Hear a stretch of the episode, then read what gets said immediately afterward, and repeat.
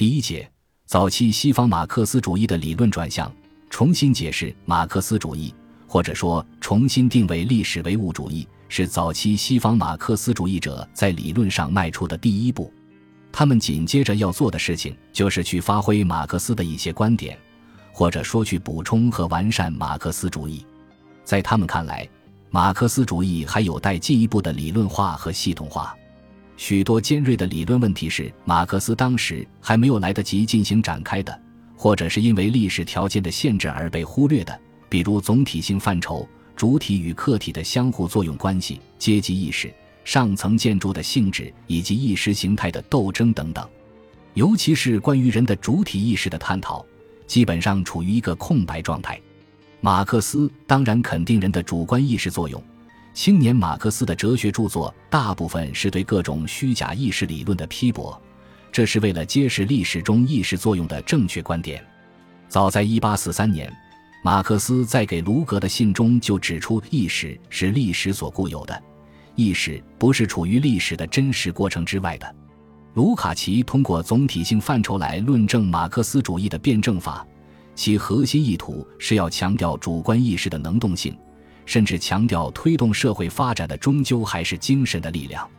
对于物化意识和阶级意识的理论思考，构成了卢卡奇思想的一大特色。为何要在历史与阶级意识？一书中用近三分之一的篇幅来探讨阶级意识的形成及其作用。卢卡奇的解释是：正当马克思着手探讨阶级问题的时候，他的这个非常重要的工作被中断了。对于无产阶级的理论和实践来说，这个中断带来了严重的后果。在这个极其重要的问题上，后来的工人运动只能依靠各种各样的解释。依靠马克思和恩格斯对这个问题偶尔发表的意见，依靠对他们的方法的独立运用和研究，马克思主义认为，社会划分为阶级是由人们在生产过程中的地位来决定的。然而，阶级意识是什么意思呢？这个问题马上就派生出一系列密切相关的问题。首先，应该怎样理解阶级意识呢？其次，在阶级斗争中，阶级意识的作用又是什么呢？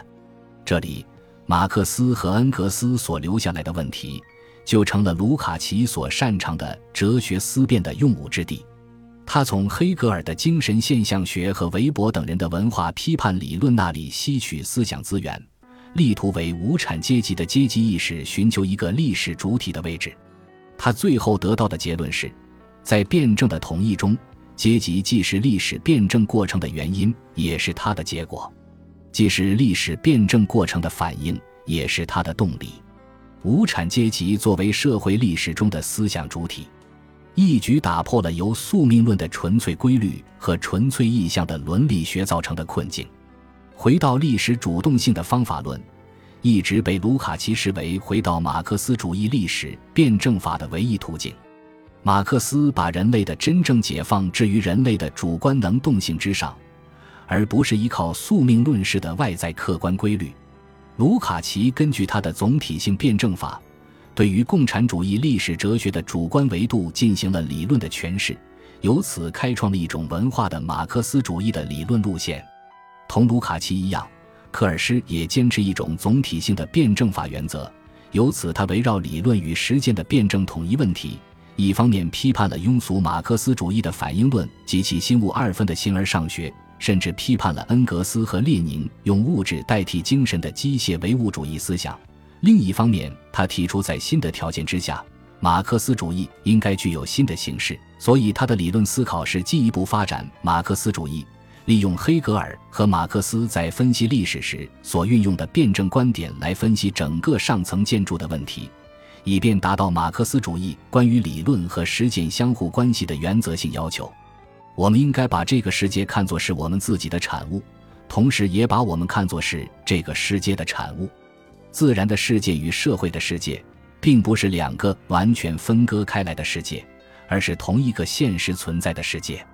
它们的统一性在于，它们都是在人类的积极的和消极的生活过程中所造成的。人类在劳动中和思维中创造出整个的现实来。马克思主义的基本特征，就是在解释人类社会及其历史发展的时候，始终坚持一种此岸性原则，而反对用非历史的彼岸性原则来解释现实存在。我们应该依照马克思的总体性思想，将社会历史理解为一个发展着的整体，其中的意识和观念并不是偶然的和派生的现象，而是社会过程本身的组成部分。庸俗马克思主义在用反应论来说明意识与对象的关系时，就明显的违背了马克思的总体性思想，因为意识或者说意识形态绝不仅仅是对现实存在的一种反应或者反射，而应该是现实存在的组成部分。马克思主义哲学的特殊性就体现在这里。所谓的唯物主义反应论，其实是一种非辩证的和机械的认识论。它从根本上破坏了理论与实践之间的辩证统一，因此，一方面是要复兴马克思主义，要将上层建筑的所有形式和所有方面都看作是物质现实的存在，看作是社会历史整体的一个组成部分；另一方面是要补充和完善马克思主义的社会革命理论。对于唯物主义的社会学说的其他学科来说，就只留下了由于远离经济基础。而是严格的科学研究越来越少地涉及的，越来越少地带有物质性的，始终是意识形态的领域。而对这个领域，一般的说，最终不应再以实证的与理论的方式，而应仅仅与革命阶级斗争的实际任务密切相联系、批判的加以探究。总之，按照科尔施的总体性原则，对于马克思主义的正确理解，不应该停留在割裂理论与实践之上。也不应该停留在社会历史过程中的一个经济因素之上。马克思主义哲学的批判性和革命性，正是体现在他对人类实践活动的辩证理解及对于人的意识的现实性的深刻把握。如果同其他几位早期西方马克思主义理论家相比的话，葛兰西的理论成就特别体现在意识形态问题上面，或者说是特别体现在上层建筑问题上面。尽管他的许多论述因为条件限制而很不系统，但是其观点却是最富于启发性的。与卢卡奇纯粹的理论思辨不同，他更多的是从现实的政治斗争出发，从意大利本国的社会历史传统出发，具体而深入地探讨了经济基础和上层建筑之间的复杂关系。在理论上，他要反驳经济主义和归纳主义对于意识形态问题的错误认识。强调意识形态也具有同物质力量一样的能量，必须抛弃那种将物质力量看作内容而把意识形态看作形式的观念。在实践上，他要为意大利的工人运动及其社会主义革命找到一条合适的道路，将攻破市民社会这个堡垒作为革命所必要的阵地战，也就是争夺政治的和精神的领导权斗争。葛兰西使用历史集团这个概念来说明历史运动是一个辩证的总体，经济基础与上层建筑之间的相互关系形成了一个一个完整的社会历史发展的辩证过程。历史运动的具体性和复杂性表现在这样三个方面：首先，任何时候我们都无法孤立的和静止的去把握经济基础的作用，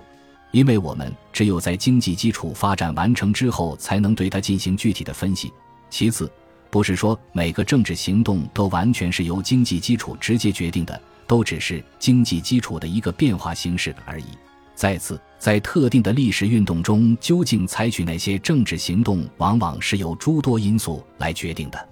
相比经济发展所引发的社会革命，思想意识所产生的革命不仅不是被动的，反而还具有某种先导性。换言之，我们必须看到上层建筑的相对独立性，看到意识形态的引领作用和融合作用。而且与卢卡奇贬狭的意识形态分析不同，葛兰西提出任何形式的意识形态都是重要的和起作用的。比如，作为一种意识形态形式的宗教，基督教和天主教就成功的将宗教意识与大众信仰联系起来，成为了有着深远影响的社会意识。葛兰西还分析了学校、教会以及出版传播媒介等意识形态机器，并且论述了知识分子的意识形态功能。总之，葛兰西围绕上层建筑问题对马克思主义进行了重新解释和补充完善，最终的目的就是为了突出社会历史运动中的主观性条件。今天，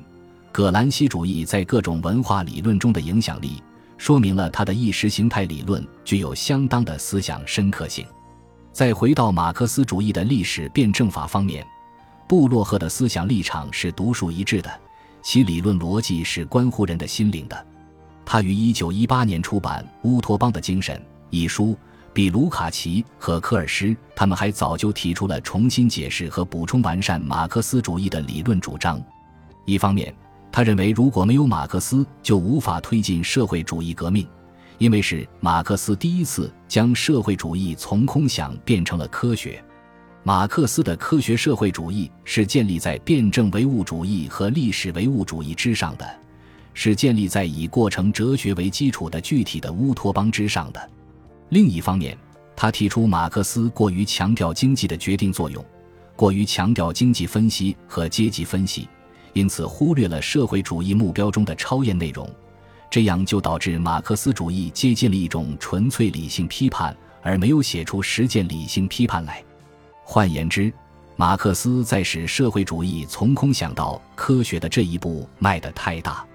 马克思拒绝那些抽象的乌托邦主义，没错，但是他没有对人类心理以及历史中的乌托邦倾向给予充分的论述。乌托邦本该是马克思主义的一个基本范畴，但是被大多数后来的马克思主义者遗忘了，甚至抛弃了。他们一味地反对乌托邦，反对大众的幻想和想象，反对宗教，反对性革命。由此导致人类的主观性问题得不到充分的认识。在布洛赫看来，要充分认识人类的主观性作用，就必须继续马克思所开创的具体的乌托邦，将意图、期待和希望看作人类意识的基本特征，看作客观现实中的一个基本规定。只要人类还有希望，人类社会就有希望。